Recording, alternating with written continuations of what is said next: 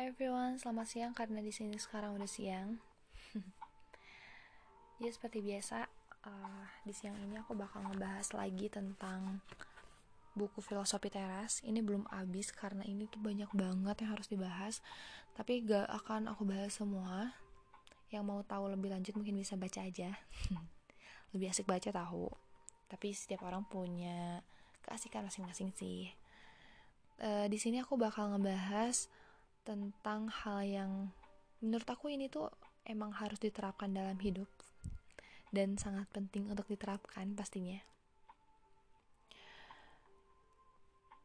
Jadi ada kutipan dari William Irvine, Irvine, Ir, I don't know, di salah satu bukunya yang judulnya A Guide to Good Life, di mana kita ini harus melatih mengenai kesusahan.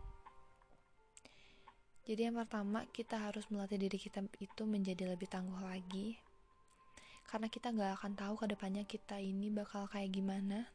Apalagi setelah kenikmatan-kenikmatan yang sudah kita punya Kita ini gak tahu kapan hal itu akan direnggut lagi gitu.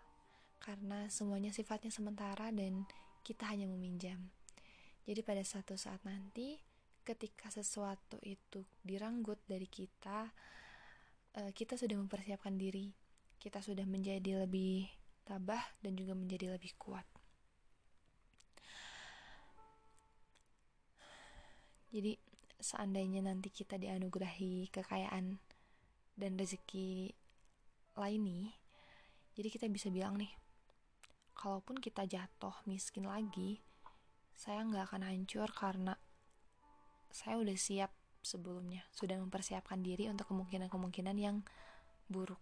Seperti itu. Lalu manfaat ketiga adalah melawan fenomena yang disebut ilmu psikologi sebagai hedonic adaptation atau adaptasi kenikmatan.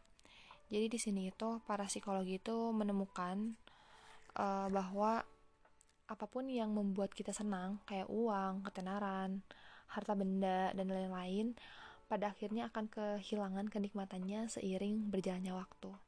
Ya, jadi kita nih misalkan mau beli baju, wah aku mau aku mau banget tahu beli baju itu. Terus pas kita udah punya, kayak perlahan akan tergantikan baju itu dengan baju yang baru lagi. Jadi uh, intinya kita itu harus beradaptasi dengan hal, hal baru yang tadinya membuat kita bahagia jangan terlalu menganggap kalau semua itu sudah ada dalam genggaman kita gitu. Kita harus beradaptasi bahwa hal-hal yang baru itu bukan sepenuhnya untuk kita karena suatu saat nanti mungkin akan direnggut lagi.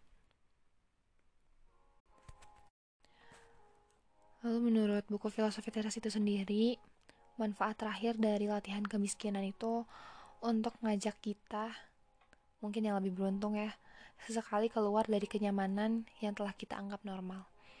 Jadi kita ini bakal menyadari gitu bahwa jutaan orang lainnya yang banyak sekali yang tidak seberuntung kita dan bisa merasakan apa yang mereka lalui setiap hari.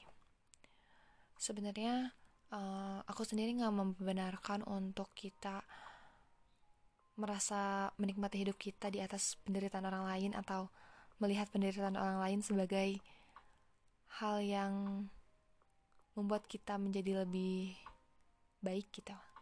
Tapi di sisi lain kita juga harus mengambil um, sepetik dua petik dari hikmahnya mungkin ya, menjadi kita lebih bersyukur, tapi dengan catatan tanpa merendahkan orang lain.